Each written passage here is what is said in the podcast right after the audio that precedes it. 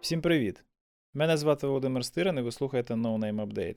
В цих коротких випусках ми повідомляємо вам про найцікавіше та найважливіше, що сталося у світі кібербезпеки за минулий тиждень. У цьому випуску російська хакерська група APT-29 здійснила чергову кібератаку під тегом SolarWinds. Російська банда криптоздирників Rival здійснила кібератаку проти американського постачальника М'яса.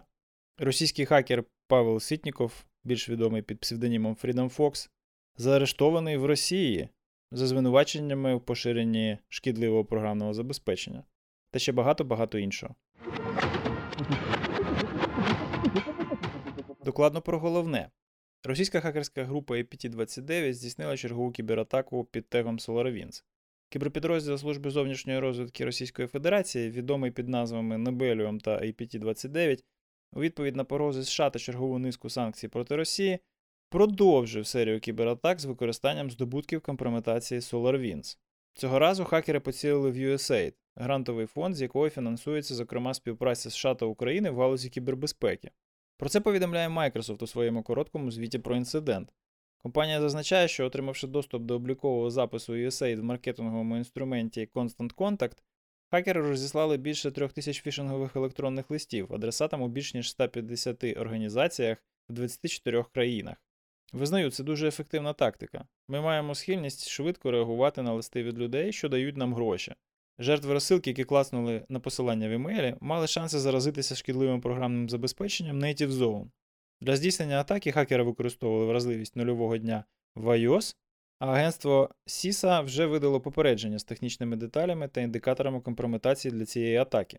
Поза цікавими висновками, що робить Microsoft, всім раджу ознайомитись за посиланням в нотатках, від себе можу додати наступне: обрання цілей для державних кібератак це досить творча задача, яка у російських реаліях рідко надходить згори.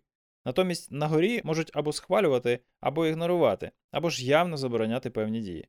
Таким чином, російська верхівка створює екосистему для енергійної конкуренції агентів загроз та спрямовує їхні дії в стилі поведінкових психологів минулого століття. А ще це створює умови, в яких в разі чого завжди можна відхреститися від хакерів. Мовляв, ми наказ не давали, це особиста ініціатива патріотично налаштованої молоді, всі вони були у відпустці і взагалі їх там нет. Замість того, щоб явно давати команду взяти, Кремль створює хакерам, як державним, так і в кримінальному андерграунді, найменше перешкод для руху в потрібному Москві напрямку. І, як заповідав Бієв Скіннер, це працює як з собаками, так і з хакерами.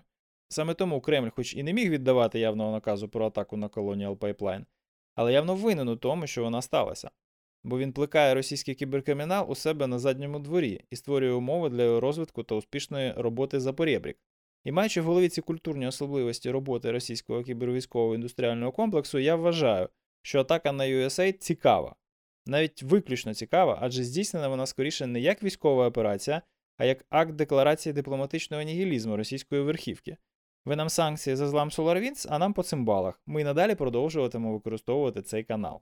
Більше про кіберконфлікти, їхню природу та динаміку ви зможете дізнатися в наступному повнометражному епізоді нашого подкасту. Щоправда, наші патрони вже можуть зробити це на Patreon, куди ми залили повну нецензуровану версію. Решті слухачів доведеться трохи почекати. ФБР заявляє, що атаку на постачальника п'ятої частини усього м'яса на планеті компанією JBS здійснила російська кібербанда Rival. Здається, що після атаки на Colonial Pipeline здійснити щось ще більш аморальне росіяни просто не могли. Але список американських цінностей довгий, і десь поряд з нафтою в ньому розташовані стейки та барбекю. Атака на постачальника м'яса це черговий серйозний удар по американському стилю життя. Але в бік лірику, давайте прослідкуємо за динамікою останніх масових кібератак, адже в них, очевидна, певна логіка та система. Представники групи Rival, не приховують, що спочатку цілять страхові компанії для того, щоб дізнатися, в кого з їхніх клієнтів найжирніша страховка, яка покриває кіберінциденти. Після цього група зламує застраховані компанії, а далі ви знаєте, страхова виплачує викуп, попри санкції та згубні цеді для бізнесу в цілому. Адже кожен виплачений викуп це додаткова інвестиція в розширення злочинного бізнесу криптоздирників та мотивація для створення нових злочинних угруповань. Щоправда, деякі страхові, як то АКСА, приймають нелегкі рішення взагалі відмовитися від страхування таких інцидентів, після чого стають жертвами криптоздирників. Ви думаєте, це збіг чи акт відплати з боку злочинців. А я думаю, що це просто криптоздирники, які вже сиділи по пояс в інфраструктурі Акса, демонструють бунтівній страховій компанії, хто насправді в хаті господар. Отже, що ми маємо? Росіяни культивують сотні або навіть тисячі кіберзлочинців, які спрямовують зусилля на найважливіші галузі економіки суперників РФ на геополітичній арені. Формально Кремлю пред'явити нічого, ну окрім несприяння боротьбі з кіберзлочинністю. Але якщо ця тенденція збережеться, я думаю, в якийсь момент у США допетрують, що в рамках джентльменських угод між розвідвідомствами вони цю проблему не врегулюють. І настане година розплати. Думаю, це буде дуже цікаво. Страхові компанії як майбутні регулятори глобального ринку кібербезпеки. До речі, про страхові. Financial Times розмістив цікавинний матеріал для тих, хто розуміється на кібербезпеці як бізнесі. Я давно кажу, точніше повторюю з експертами з цих питань, що в недалекому майбутньому регулювати ринок продуктів та послуг з кібербезпеки будуть страхові компанії.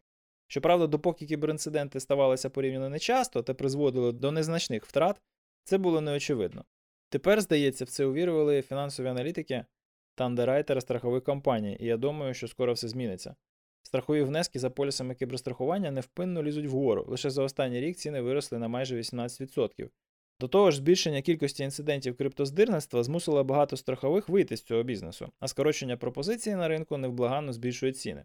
Для великих корпорацій це чималі витрати, і зменшити їх можна лише одним способом, продемонструвавши експертам страхових компаній впроваджені та дієві заходи кібербезпеки, перевірені незалежними аудиторами та пентестерами.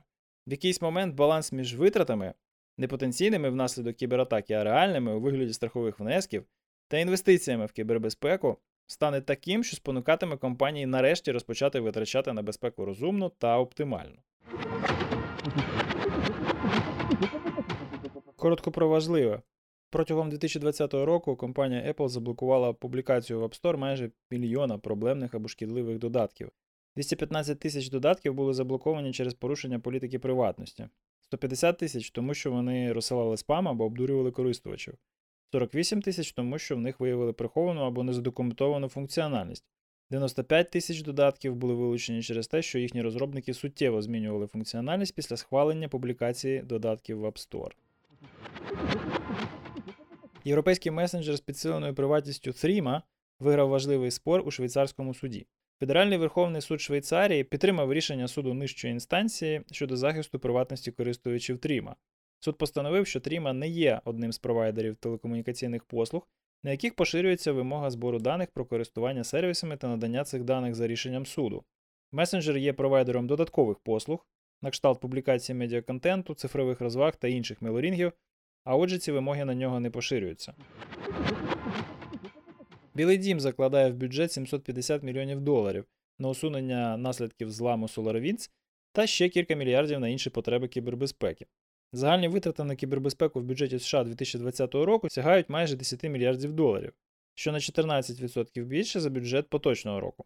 І ці цифри не включають потреби Міністерства оборони, у якого окремі запити на понад 10 мільярдів доларів. І це лише на незасекречені витрати. Корпорація Microsoft анонсувала вихід нової версії операційної системи Windows, який відбудеться пізніше цього року. Анонсовані зміни та оновлення стосуються здебільшого дизайну інтерфейсу та інших візуальних атрибутів. Жодних змін в моделі безпеки операційної системи не передбачається, або ж про це буде повідомлено згодом. Американське агентство національної безпеки шпигувало за європейськими політиками з дозволу данських спецслужб. Опубліковане нещодавне спільне журналістське розслідування звинувачує АНБ та їхніх данських колег у здійсненні так званої операції Данхемер у 2012-2014 роках. Згідно з таємною угодою між спецслужбами, американці розмістили у великому комунікаційному хабі у Данії систему перехоплення даних під назвою XK Store та моніторили інтернет, мобільний зв'язок, смс, месенджери та імейли, що надсилалися на телефонні номери та електронні адреси європейських політиків. Операцію різко згорнули у 2014 році, коли данський уряд дізнався про співпрацю спецслужб з витоків Едварда Сноудена. Зокрема, тому, що серед об'єктів моніторингу було виявлено членів уряду Данії. Росіянин Кирил Фірсов проведе 30 місяців за ґратами за адміністрування сервісу DRIO. Засуджений не здійснював прямої кіберкримінальної діяльності, проте його сервіс відкрито надавав кіберзлочинцям можливість створювати онлайн-крамниці з продажу викрадених даних всього за 12 доларів на місяць. Такий собі Shopify для блекхетів. Загалом на майданчику хостилося понад 3 тисячі крамниць з загальним оборотом понад 17 мільйонів доларів. ФБР буде ділитися з сервісом Have I Been Pwned з компрометованими паролями, виявленими в ході розслідування кіберзлочинів. Американці правоохоронці не відстають від своїх українських колег, які, як ми нещодавно повідомляли, вже приєдналися до цієї чудової ініціативи. Майже тиждень недоступні українські сервери ProtonVPN.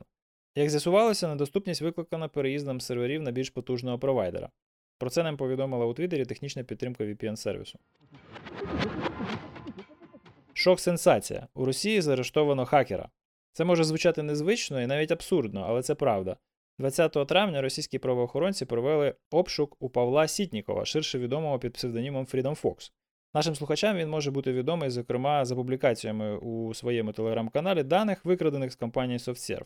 Суть звинувачень поширення вихідного коду банківського трайна Anubis, але справжні мотиви такого незвичного загострення боротьби з кіберзлочинністю в російських правоохоронців неочевидна. Зокрема, лунає думка, що це може бути відплатою за нещодавну публікацію ним витоку персональних даних про більш ніж 300 тисяч російських пацієнтів. Атаки та інциденти. Чергова атака на пристрої QNAP. Здається, власникам сховищ цього виробника варто задуматись про перегляд смаків. Виробник хай-енд аудіоелектроніки Bose став жертвою хакерів. Компанія стала жертвою криптоздирників у березні, а нещодавно повідомила про витік даних працівників, який відбувся під час інциденту. Fujitsu – це японський SolarWinds. Офіси низки японських державних агенцій постраждали внаслідок компрометації сервісу обміну інформацією Project Web компанія Fujitsu. Нападники отримали доступ до цієї японської джири та продовжили атаку на її користувачів. Проникнення відбулося через експлуатацію вразливості або через компрометацію ланцюга постачання. Триває розслідування. Вразливості та патчі. Низка вразливостей у мережевому моніторі Nagios призводить до компрометації систем. Склейки з кількох вразливостей середнього рівня ризику можна використати для захоплення контролю над програмою. Компанія Cisco виправила 6-місячний Zero Day у VPN-клієнті AnyConnect, що стало причиною такої серйозної затримки, попри те, що для вразливості існує публічний експлойт, залишається загадкою. Опубліковано робочий експлойт для вразливості Microsoft IIS. Вразливість з кодом CVE 2021 31166 в обробнику протоколу HTTP у веб-сервері Microsoft Internet Information Services, про яку ми повідомляли в минулому випуску, може бути використана для створення мережевого хробака, а тепер вже точно буде для цього використана. У процесорі M1 від Apple є дивовижний баг безпеки, який неможливо експлуатувати. Важливість прихованої передачі даних дозволяє вже встановленим додаткам обмінюватися даними у спосіб, який неможливо виявити без застосування спеціального обладнання. Це не становить прямої загрози безпеки додаткам та користувачам, але може дозволити встановленим шкідливим програмам спілкуватися між собою у прихований спосіб. Проте баг цікавий, адже є прямим обходом архітектури безпеки операційної системи та демонструє, що навіть системи, створені з безпекою в голові, можуть бути вразливі. Аналітика. Повна історія зламу китайцями компанії RSA у 2011 році. Енді Грінберг описав всі подробиці шпигунської операції Китаю проти флагманської кібербезпекової компанії, в результаті якої було скомпрометовано хардверні токени SecureID.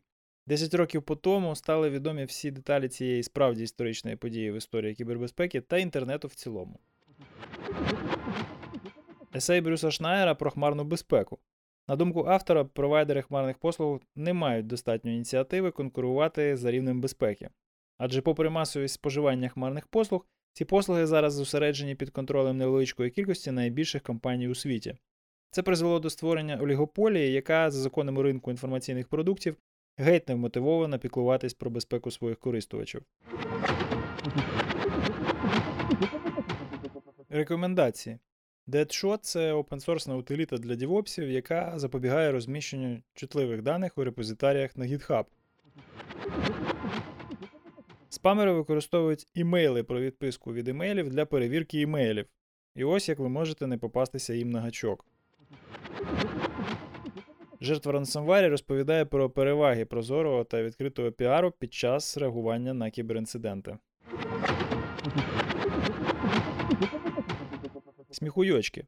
Користувач вилученого правоохоронцями типу безпечного месенджера для злочинців EncroChat був ідентифікований та заарештований через те, що поділився в месенджері фоткою улюбленого сиру, шматок якого він тримав у лівій руці. На фото засвітилися відбитки пальців користувача, і не виявився наркодилер з Ліверпуля. Терміново в номер. Не встигли ми завершити запис чергового апдейту, як почалося. Події, про які ми з надією говоримо на початку випуску, здається, починають розгортатися. Спочатку чутки з Білого Дому донесли до нас намір уряду США прирівняти кіберзлочинні угруповування з країн суперниць до комбатантів у кібервійні. А згодом на Reuters був опублікований ексклюзивний матеріал про те, які в Байдена конкретно плани з цього приводу. Ми рекомендуємо вам ознайомитися з публікаціями за посиланнями в нотатках, але якщо коротко, то дії криптоздирників відтепер будуть розслідуватися застосуванням спецслужб та процесів, які досі застосовувалися до терористичних мереж. І це дуже погані новини для всіх, кого це стосується. Дякую, що слухаєте No Name Update. Нагадую, що з іншими серіями нашого подкасту ви можете ознайомитися на нашому вебсайті за адресою nonamepodcast.org. Наша мета це створення незалежного україномовного контенту про кібербезпеку. І в наших випусках немає реклами з двох причин. По-перше, ми не віримо, що ми можемо залишатися незалежними, беручи гроші у учасників ринку кібербезпеки. І по-друге, у нас є патрони, приєднатися до яких ви можете за адресою patreon.com nonamepodcast. Стати нашим патроном може кожен, адже наші плани підтримки починаються від 1 долара на місяць або 10 доларів на рік. Ми дякуємо всім нашим патронам за підтримку та мотивацію. Наприкінці випуску невелике оголошення. Ми ставимо на паузу виготовлення NoName апдейтів для того, щоб трохи перепочити у літній період, а також розгрести сотні мегабайт аудіозаписів епізодів, що знаходяться в нашому пайплайні. У нас є цілих три нові епізоди серії No Name Special, роботу над якими нам треба закінчити, а також кілька епізодів основної серії, які ми хочемо викласти у публічний доступ якнайшвидше. Над цим випуском працювали аудіорежисер та аудіоредактор Костянтин Жданов, редактор та голос за кадром Володимир Стиран. До наступного апдейту залишайтесь в безпеці.